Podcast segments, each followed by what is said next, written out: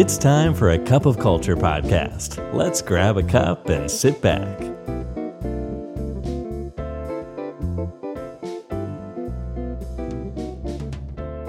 สวัสดีครับ ได้เวลาจิบกาแฟคุยกันเรื่องวัฒนธรรมองค์กรกับอาคาบออฟเคาเจอีกแล้วนะครับวันนี้แก้วที่ 468 อยู่กับผมทอมนัทวุฒิสุวรรณนะครับ สวัสดีคุณผู้ฟังทุกท่านนะครับ ลองนึกย้อนดูการทำงานในสัปดาห์ที่ผ่านมา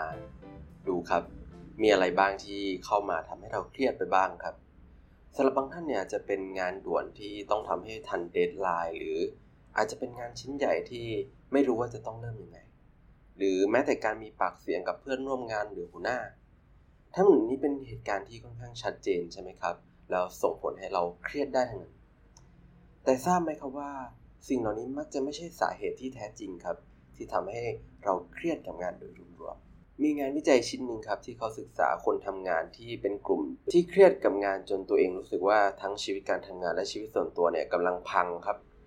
เขาศึกษาเพื่อมองหาสาเหตุที่คนส่วนใหญ่มีร่วมกัน ที่ส่งผลให้คนมันเครียดกับงานขึ้นมา จากการเก็บข้อมูลจากองค์กรทั่วโลกตั้งแต่ปี 2019 จนถึง 2021 ครับ สุดท้ายแล้วเนี่ยนักวิจัยก็พบว่าคนเหล่านี้แทบจะไม่มีสาเหตุร่วมกันเลย แต่สิ่งที่เขาค้นพบกับเป็นเรื่องที่น่าสนใจมากๆครับ ในช่วงแรกของการสัมภาษณ์เนี่ยครับเขาพบว่าผู้ให้ข้อมูลส่วนใหญ่เนี่ยไม่สามารถระบุได้ครับว่าอะไรทำให้เขาเครียดกับงานจนรู้สึกว่าชีวิตพังขนาดนี้ แล้วยิ่งพยายามขุดคุยครับก็จะเจอแต่เรื่องเล็กๆ น้อยๆครับที่ไม่ค่อยมีความสำคัญอะไร เช่น สายตาที่ไม่เป็นมิตรของเพื่อนร่วมงาน หรือการประชุมที่เกินเวลาไป 10-15 นาที ยิ่งสัมภาษณ์ไปเรื่อยๆครับก็ยิ่งเจอแบบนี้ครับ คนส่วนใหญ่นึกสาเหตุจะชัดไม่ค่อยออก แล้วยิ่งขุดคุยก็จะเจอแต่เรื่องเล็กๆ น้อยๆ ที่แม้แต่เจ้าตัวก็ไม่ได้คิดว่าสำคัญอะไรนั่นทำให้แทนที่จะพบสาเหตุชัดๆ ครับว่าอะไรที่ทำให้คนเครียดกับงานเนี่ยนักวิจัยเขาพบกับแบบแผนบางอย่างครับ แบบแผนนั้นคือการที่คนส่วนใหญ่เนี่ยมักจะไม่ใช่เรื่องใหญ่ ๆ ที่ทำให้เครียดจนชีวิตพัง แต่เป็นเรื่องเล็กๆ น้อยๆ ที่เจ้าตัวแทบจะไม่รับรู้ในตอนแรก แต่มันค่อยๆสะสมและกัดกินชีวิตไปเรื่อยๆ ครับ จนแม้แต่ไปถึงจุดที่ชีวิตเริ่มพังแล้วเนี่ยก็ยังไม่สามารถระบุได้ครับ ว่าความเครียดของเรามาจากไหน ซึ่งเรื่องเล็กๆ เหล่านี้นะครับนั่นคือสิ่งที่เขาเรียกกันว่าไมโครสเตรสครับโดยความน่ากลัวของไมโครสเตรสเนี่ยครับคือการที่แทนที่มันจะเป็นเรื่องชัดๆใหญ่ ๆ ที่ทำให้เรารู้สึกว่า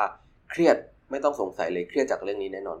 แล้วเราสามารถที่จะจัดการมันได้อย่างตรงจุดครับ แต่ไมโครสเตรสเนี่ยมันเป็นเรื่องเล็กๆน้อยๆที่ เราไม่รู้ตัวว่ามันเป็นพิษเป็นภัย หรือเป็นเรื่องที่จริง ๆ แล้ว เรารับมือได้แล้วก็เรารับมือมาโดยตลอดอยู่แล้ว จนไม่ได้รู้สึกอะไรกับมันมาก ถ้าเทียบกับความเครียดทั่วไปที่เหมือนกับสัตว์ร้ายหรือเสือโคร่งที่เป็นภัยอย่างเห็นได้ชัดเนี่ยแล้วมันกระตุ้นให้เราหนีหรือไม่ก็สู้อย่างตั้งใจนะครับไมโครสเตสมันจะเป็นเหมือนแบคทีเรียที่ค่อยๆ สะสมไปเรื่อยๆครับจนถึงวันหนึ่งที่มันก่อโรคหนักๆให้เรา มันมักจะเป็นเรื่องที่เราไม่คิดว่าจะส่งผลกับชีวิตเราครับ แล้วก็เป็นเรื่องที่รับมือได้ไม่ยาก มาเร็วไปเร็ว หลายๆ ครั้งจะเกิดขึ้นจากคนใกล้ตัวมากกว่าคนไกลครับ ตัวอย่างเช่น หัวหน้าบางคนอาจจะมีความรู้สึกว่าต้องดูแลลูกน้องในฐานะหัวหน้าทีม ซึ่งไอความกดดันเล็กๆ น้อยๆอันนี้แหละครับ ก็เป็นไมโครสเตรสอย่างหนึ่ง ซึ่งก็จะอยู่กับเราตลอดไม่ว่าเราจะต้องทำงานยังไงก็ตาม หรือการต้องทำงานเกินเวลาเล็กๆ น้อยๆครับ เช่น 10-15 นาทีเนี่ยมันก็เป็นเรื่องที่เราไม่ค่อยจะคิดกับมันมากใช่ไหมครับทำทำจบๆไป แต่จริง ๆ แล้วเนี่ยความเครียดที่เกิดขึ้นเนี่ยครับไม่ว่าเราเราจะรับมือกับผลกระทบจากมันได้หรือไม่ได้นะครับ ความเครียดที่เกิดขึ้นมามักจะไม่ถูกจัดการ นั่นเป็นเพราะว่าความเล็กน้อยของมันเนี่ยครับมันทำให้สมองเราไม่สามารถที่จะรับมือกับมันได้เหมือนเหตุการณ์ที่เกิดขึ้นชัดๆ เช่นการโดนหัวหน้าด่า เพราะว่าถ้าเป็นแบบนั้นเราโทษหัวหน้าได้ใช่ไหมครับว่าเขาอารมณ์ร้ายใส่เรา แล้วเราสามารถที่จะระบายความอึดอัดให้เพื่อนร่วมงาน หรือเพื่อนส่วนตัวฟังได้นะครับ เราบ่นหัวหน้าให้คนอื่นฟังได้แล้วเราก็มุกออนจากเรื่องนี้ รือเราสามารถที่จะเลือกที่จะปล่อยวางไม่ถือสาก็ได้เหมือนกัน นั่นคือการที่เราทำงานกับความเครียดที่เกิดขึ้นชัดเจน แต่พอมันเป็นไมโครสเตทเนี่ยครับ สมองเราไม่รับรู้สิ่งที่เกิดขึ้นด้วยซ้ำครับว่านี่คือความเครียด แล้วมันก็เลยกลายเป็นเรื่องตกค้างที่ไม่สามารถถูกจัดการได้ง่าย ๆครับ แล้วที่แย่กว่านั้นคือ เรารับมือกับมันไม่ใช่แค่วันละเรื่องสองเรื่องครับ แต่ว่าเป็นสิบสิบเรื่องต่อวัน โดยเฉพาะในยุคที่เทคโนโลยีเนี่ยทำให้เราติดต่อกันได้มากขึ้น นั่นหมายถึงว่า notification งาน 1 อันเนี่ยครับ ก็นับเป็น micro stress โดยทันทีเลย จึงไม่ใช่เรื่องน่าแปลกใจครับที่ในยุคนี้เนี่ยหลายๆ คนจะรู้สึกเบิร์นเอาท์ตลอดเวลาโดยที่ไม่รู้ตัวด้วยซ้ำว่าทำไม แล้วในทางร่างกายนะครับไมโครสเตรสเนี่ยก็ส่งผลกับเราในเชิงกายภาพโดยตรง เช่นเดียวกับความเครียดอื่นๆแต่จะเป็นระดับที่เบากว่า ตั้งแต่มันเพิ่มความดันครับ เพิ่มอัตราการเต้นของหัวใจ แล้วก็สร้างฮอร์โมนคอร์ติซอลซึ่งเป็นฮอร์โมนความเครียดนะครับ micro-stress มันเลยส่งผลเสียต่อร่างกายโดยตรงนะครับ ในขณะที่ถ้าปกติแล้วเนี่ย ถ้าเป็นความเครียดปกติสมองเราก็จะเปิดโหมดที่จะจัดการกับฮอร์โมนเหล่านี้อัตราการเต้นของหัวใจที่เพิ่มขึ้นหรือความดันเหล่านี้ได้นะครับแต่พอเป็น micro-stress ที่สมองเราไม่รับรู้ว่ามันคือความเครียดนะครับ เราก็ไม่สามารถที่จะจัดการกับมันได้อย่างเป็นเรื่องเป็นราว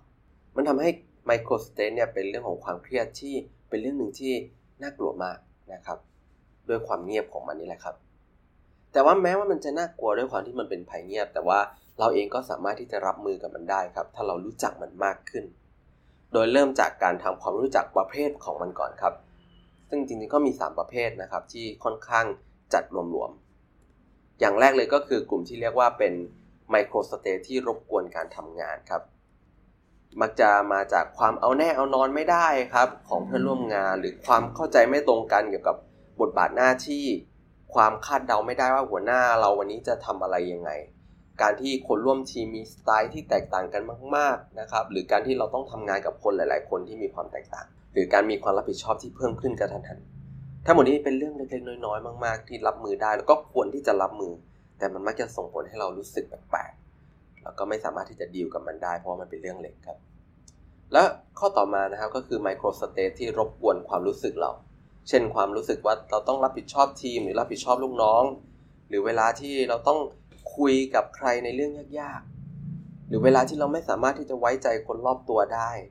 หรือการอยู่ใกล้คนที่แผ่รังสีความเครียดออกมานะครับ แล้วก็การมีการเมืองในที่ทำงานนะครับ ก็เป็น micro-stress ที่รบกวนเรื่องนี้ แล้วก็เรื่องสุดท้ายนะครับ ก็คือ micro-stress ที่รบกวนความเป็นตัวเราครับเช่นการที่เราต้องทำอะไรที่มันขัดกับความเชื่อไม่ว่ามันจะจำเป็นหรือเราเข้าใจความ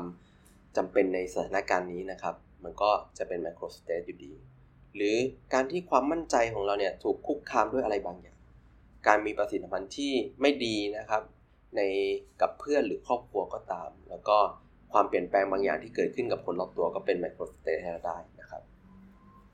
ถ้าใครอ่านแล้วรู้สึกว่าถ้านับแบบนี้เนี่ยการเลี่ยง micro-stress ก็เหมือนการเดินหลบกับระเบิดเลยไม่ใช่หรอ ก็ต้องบอกว่าใช่ครับ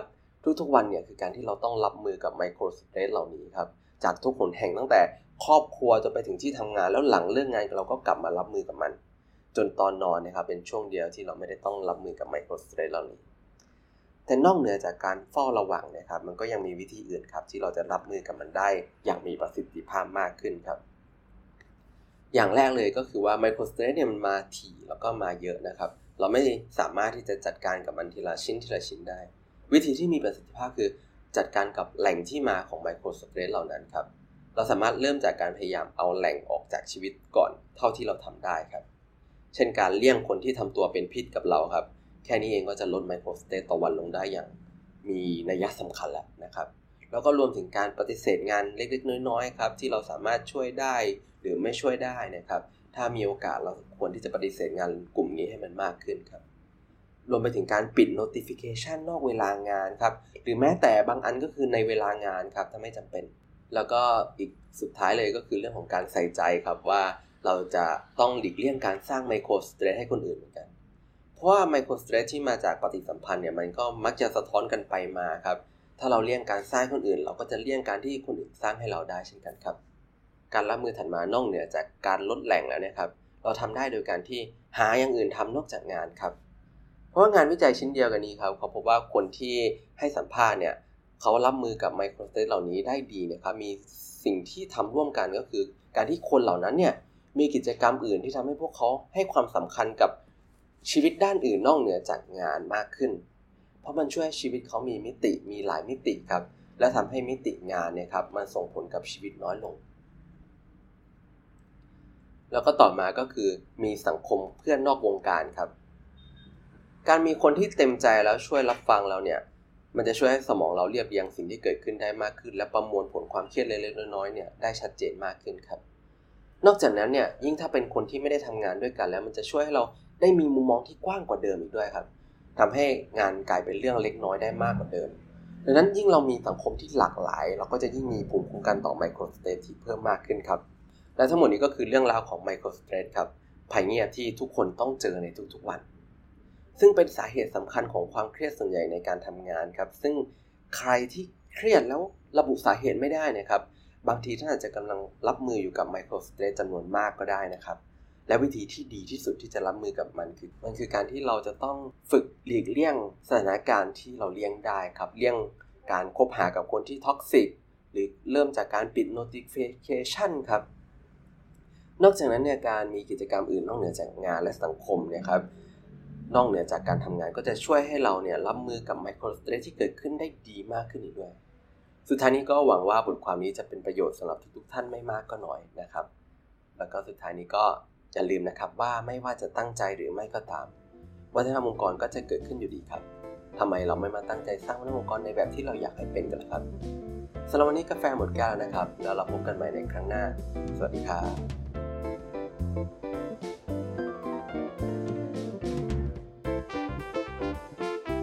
And that's today's Cup of Culture. See you again next time.